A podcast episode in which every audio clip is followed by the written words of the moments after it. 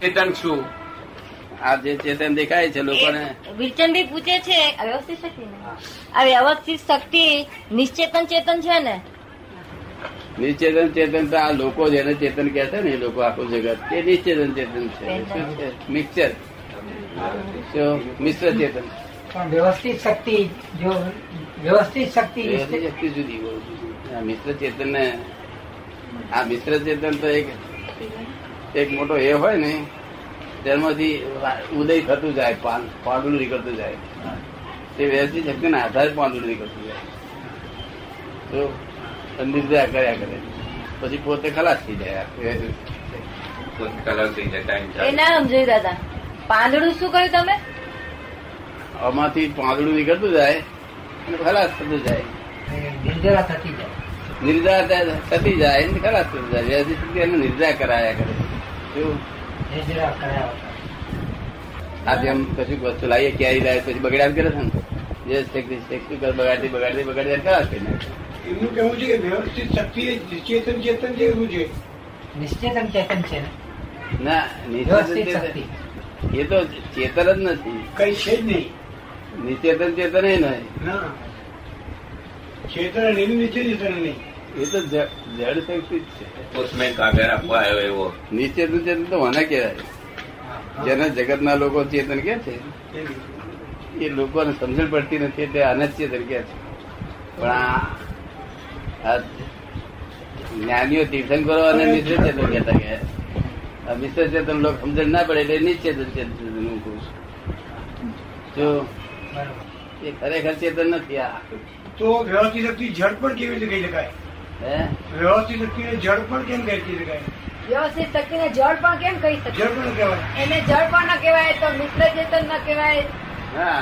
ચેતન પણ ન કહેવાય ને કોમ્પ્યુટર જેવું જ છે કોમ્પ્યુટર હા, મશીનરી ખરી. એટલે પણ કોમ્પ્યુટર જેવું એ તો એ જળ જ કહેવાય કોમ્પ્યુટર ના જડ પણ બહુ જડ. જળ ન કહેવાય હા તારે મશીનરી જળ જ કહેવાય ને ના પણ જળ કહેવાય એટલે આપણે જળ જેવું કહીએ નહીં તો લોકો સમજે નહીં હા એટલે કોમ્પ્યુટર જેવું કેવું પડે હા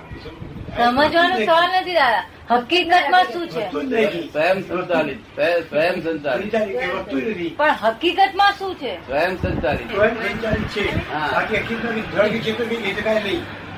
એ નક્કી વાત છે હકીકતમાં બીજું કશું નથી એ આખું કોમ્પ્યુટર છે એમ એ સમજવા માટે ચેતન નથી. એ સમજવા માટે કોમ્પ્યુટર સમજવા માટે જે જળ હોય ના ખરેખર તો સ્વયં સંચાલિત ના હોય તો આ એકલું જ આવતું. હા એકલું જળ હોય તો પાછું એને બાજુ ચલાવવાનું જોઈએ જોઈએ. હોય તો જે ચાલે ને ના, ના. ચેતન હોય તો ચાલે ને સ્વયં સંચાલિત છે સતત ચેતન નથી તો જળ કહેવાય નહીં એવું બધી આવે પણ આમે જે સાયન્ટિફિક સર્કમસ્ટેન્શિયલ એવિડન્સ કહ્યું ને વ્યવસ્થિત એટલે તો સાયન્ટિફિક સર્કમસ્ટેન્શિયલ એવિડન્સ કહ્યું ને દાદા હે? વ્યવસ્થિત શક્તિ એટલે સાયન્ટિફિક સર્કમસ્ટેન્શિયલ એવિડન્સ કહ્યું ને એ તો સાયન્ટિફિક સર્વે એવિડન્સ છે શક્તિ જે- એ છે તે દેખાવ કરે છે સાયન્ટિફિક સર્વે આપણને જે ઓળખીએ તો શી રીતે ઓળખીએ કારણ કે સાયન્ટિફિક સર્વે એવિડન્સ ભેગા થવા મળે એટલે આ કોનું કામ તો વ્યવસ્થિત શક્તિનું. સમજાવવા માટેની વાત એ વાત વ્યવસ્થિત છે. કરી આપે વ્યવસ્થિત આપ આપને પ્રશ્ન પૂછાયો હતો દાદા પહેલા પહેલા આપને એક પ્રશ્ન પૂછ્યો હતો કે આ હમણાં અત્યારે જ હું વાંચીને આવી દાદા કે અ, વ્યવસ્થિત શક્તિ એ વ્યવસ્થિત શક્તિ એ અચેતન ચેતન છે તો આપે કહ્યું હા અને એના ઉપરથી પછી એમની એમની એ માન્યતા હજુ એવી જ રીતે થયેલી અમારે પછી ડિસ્કશન પણ એ થયેલું તો આમાં ને હવે ભાષામાં દરેક માણસ બોલ્યું હોય ત્યારે કશું લેવા દેવા નથી પણ એ એમાં સિદ્ધાંતમાં જરા લોચો પડી ના જાય ને અને દાદા. સિદ્ધાંત ના ગણાય ગણાય નહીં ને. એ તો હજુ કહેવાય એવું કોકને એને- એને એને સમજાવવા માટે એના મનને સમજાય મનને ઠીક થવા માટે કહેવું પડે અચેતન ચેતન કોઈ એમનામાં એ જ જડ કહેવાય જો તરત સાંભળે ને એટલે એને અમારે ઠીક થવા માટે બોલીએ તેથી કરી એને એવું ના બોલાય બધાને હવની ભાષા બેસી જાય દરેક ભાઈ શ્રદ્ધા બેસવા માટે શબ્દો ખરા જો કોઈ એને ચેતન સમજે નહીં નહીં પછી ઊંધું બેસે તો શ્રદ્ધા બધું બેસે ક્યારે બેઠું કહેવાય ચેતન સમજી જાય તો ચેતન છે ના એવું નહીં નિશ્ચેતન ચેતન કોકને નિશ્ચેતન ચેતન કહીએ કોઈને આખા અમને કહ્યું એવી રીતે કહીએ હકીકત કોમ્પ્યુટર કહીએ હકીકત શું છે હે? હકીકત શું છે એ જ હકીકત તમને તમારી ભાષામાં તમને સમજાય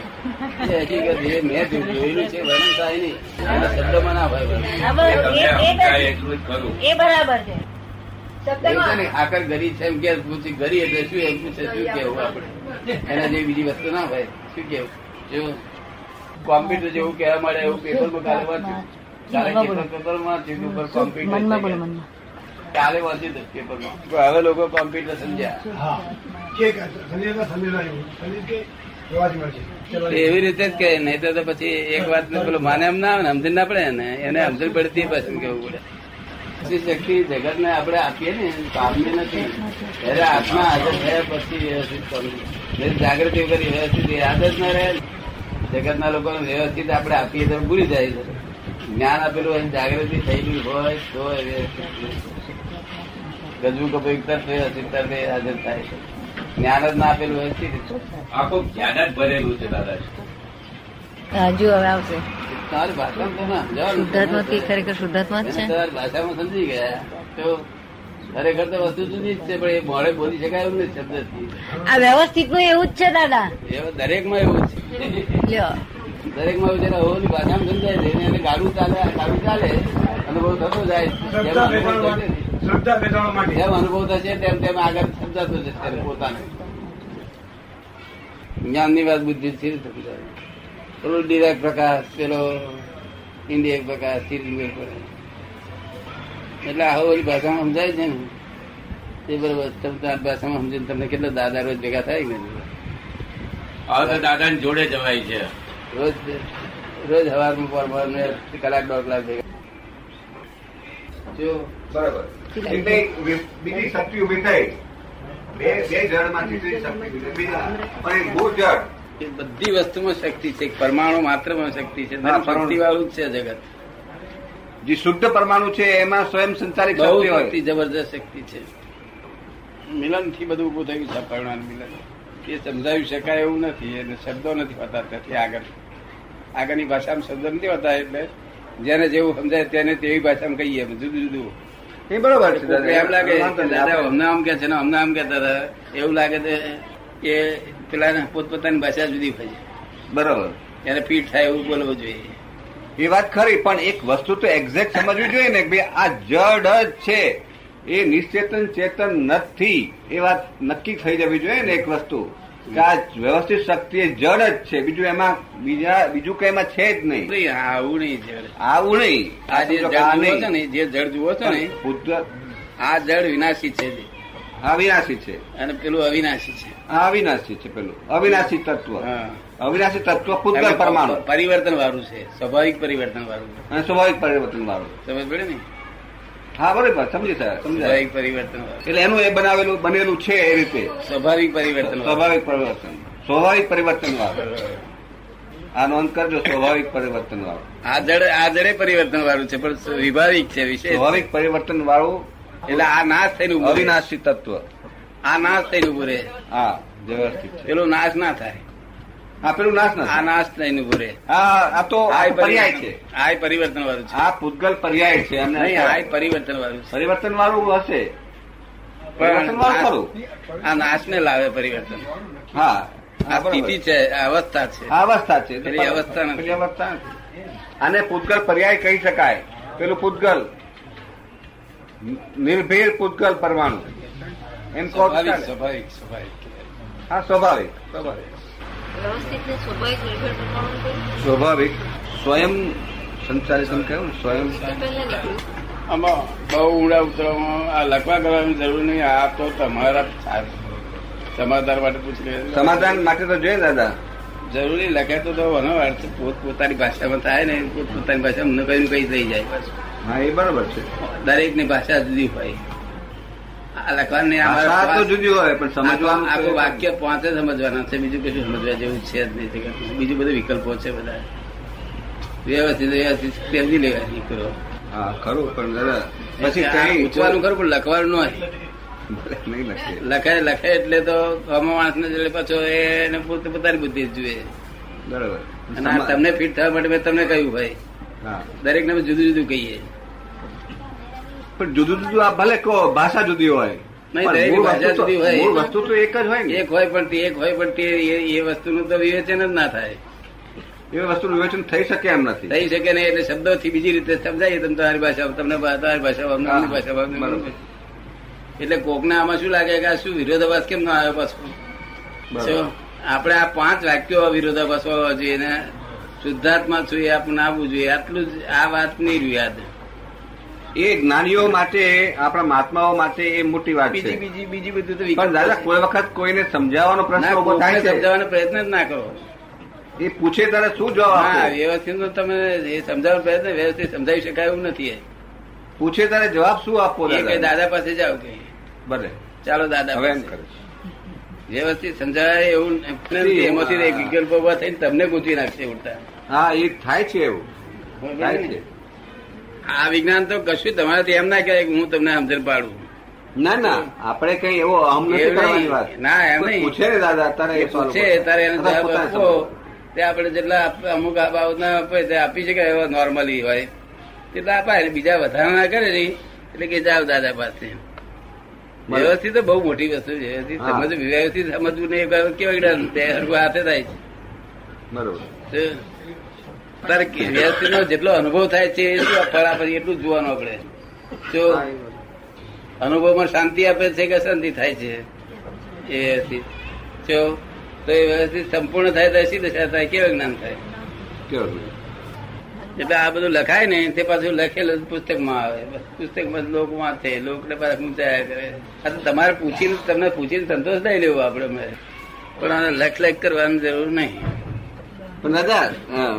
લખલખ કરવાની જરૂર નહીં પણ કંઈક તો કોકને સમ- સમજવા માટે તો આવવું જોશે ને સમજવું તો પડશે ને એને. આ દરેક ને જુદી જુદી ભાષા દરેક ને જુદું કેવું પડે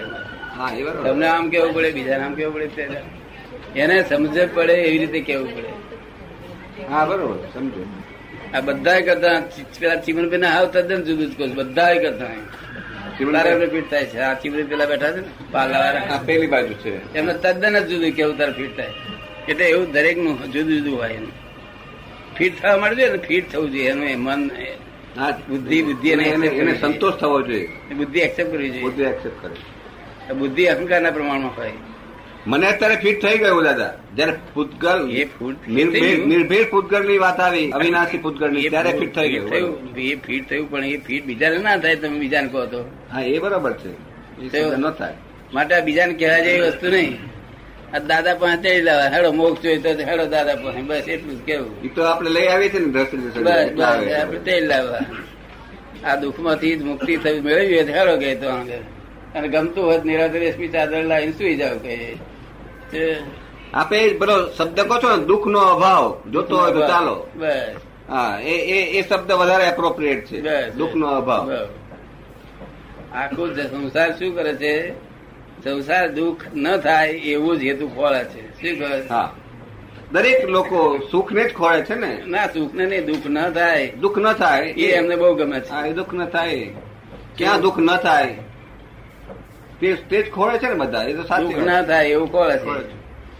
છે આ દુઃખ નો અભાવ વાળું જ્ઞાન છે આપણું હા.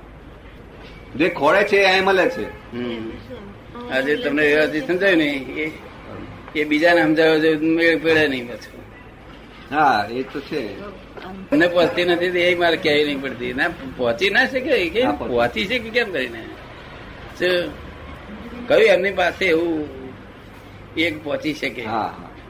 એ તો છે જ કેવળ જ્ઞાનની વાતો કેવળ બુદ્ધિથી સમજવાની વાત છે દાદા ના. બુદ્ધિ બુદ્ધિ લિમિટ સુધી સમજાય ક્યાં બીજી આગળ તો સમજાય નહીં એટલે આપણે આપણા કામ હાથે કામ રાખવું અને વખતે પૂછવું પડે તો વાંધો નહીં પૂછવાનો વાંધો નથી પણ લખવાની જરૂર નહીં લખેલું શું થાય પુસ્તકમાં આવી જાય પુસ્તકમાં આવે એટલે બધા વાંચે વિરોધાભાસ ઉભો થાય છે વિરોધાભાસ ઉભા થાય. કેટલુંક મહિમય થઈ જાય છે પુસ્તકમાં જોવો- જવાબ આવે છે એવું થઈ જાય કોઈ વખત કોઈ વખત થઈ જાય આ આ છે બધું એકદમ બહારના સૂક્ષ્મ માણસો છે. બહારના માણસો એવું સમજે ને કે આવું કેમ વિરોધાભાસ બોલ્યા કે તે આવું થઈ હા જાય. થાય કોઈ વખત કોઈ વખત થઈ. કોઈ કોઈ પ્રશ્નમાં થઈ જાય હા, પણ અને પણ દરેક દાદા લખવાની તો બહુ જરૂર છે આ દરેકને જુદું જુદું કહીએ અમે હા એ ખરું તમને કહીએ જુદું બીજાને જુદું કહીએ એનું સમાધાન થાય એટલે બંધ રાખીએ અમે બરોબર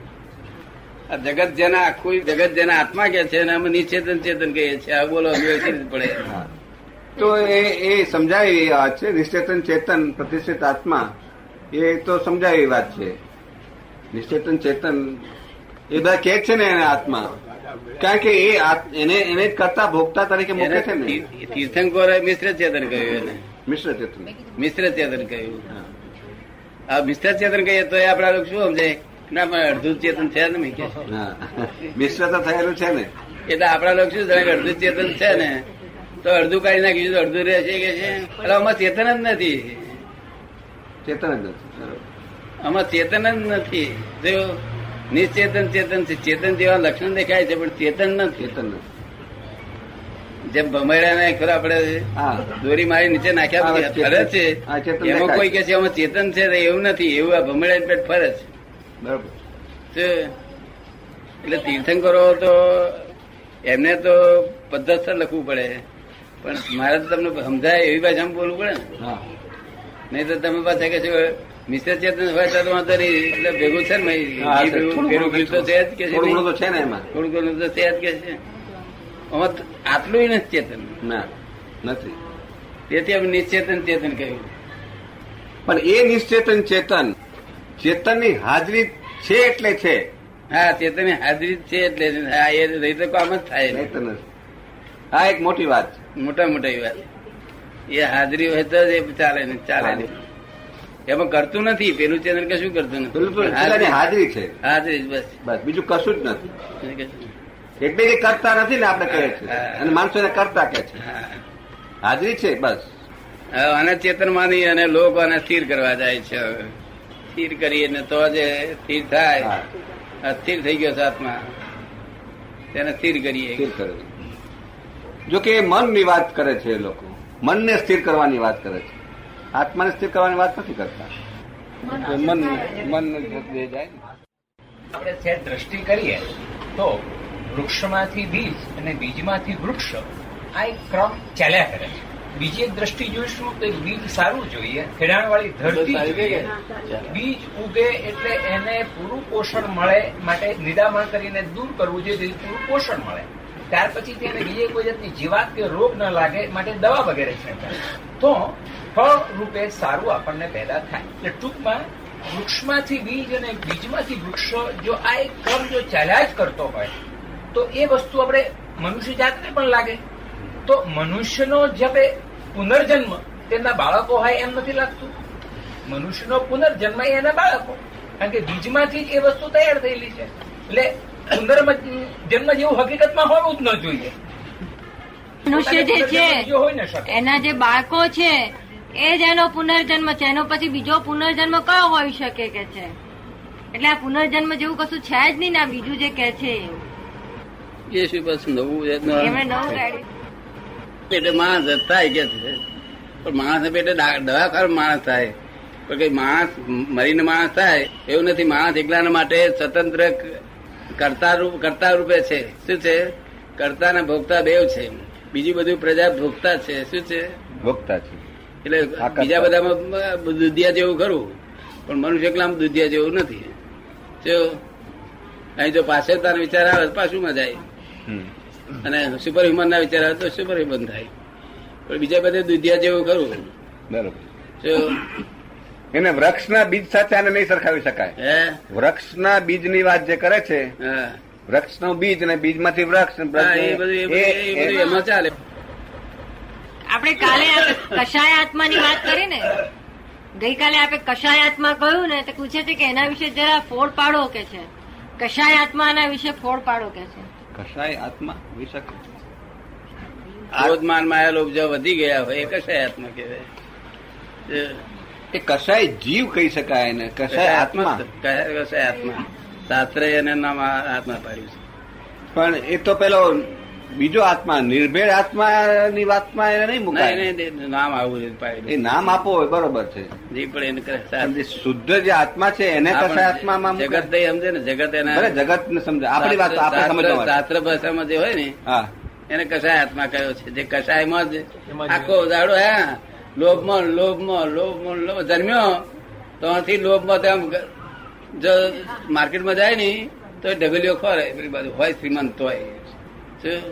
એની દ્રષ્ટિ જ લોભમાં હોય આખો દાડો નિરંતર જન્મ્યો ત્યારથી જ મરતા સુધી જ. માની હોય તે માનમાં જ હોય આખો દાડો અપમાન ના થાય એ જગ્યાએથી ભા- ભાગતો જ ફરતો હોય શું? એ બધા કસાય આત્મા દરેક કશાય સ્વભાવે અંધ છે કશાય બધા જ સ્વભાવમાં સ્વભાવથી અંધ જ છે કસાય કસાય દરેક સ્વભાવથી અંધ છે સ્વભાવથી અંધ છે દરેક કોણ? કસાય કોણ કસાય કસાય કસાય ને શું લેવા દે બિચારા કસાય પોતે એ કસાય જે કસાય છે તે અંધ છે કસાય ને શું લેવા દે કસાયનો ઉપયોગ જેને છે કસાય જે છે તે અંધ છે કશાય કે કશાઈ કસાઈ કસાય એટલે આ- કસાઈ અંધ છે આ ચશ્મા ગંધ ચશ્મા કાળા હોય અને બિલકુલ ના દેખાય એમ હોય તો કે ચશ્મા અંધ નથી પહેરનારો અંધ છે હા, પહેરનાર જો એટલે કસાય અંધ છે કસાઈ કસાઈ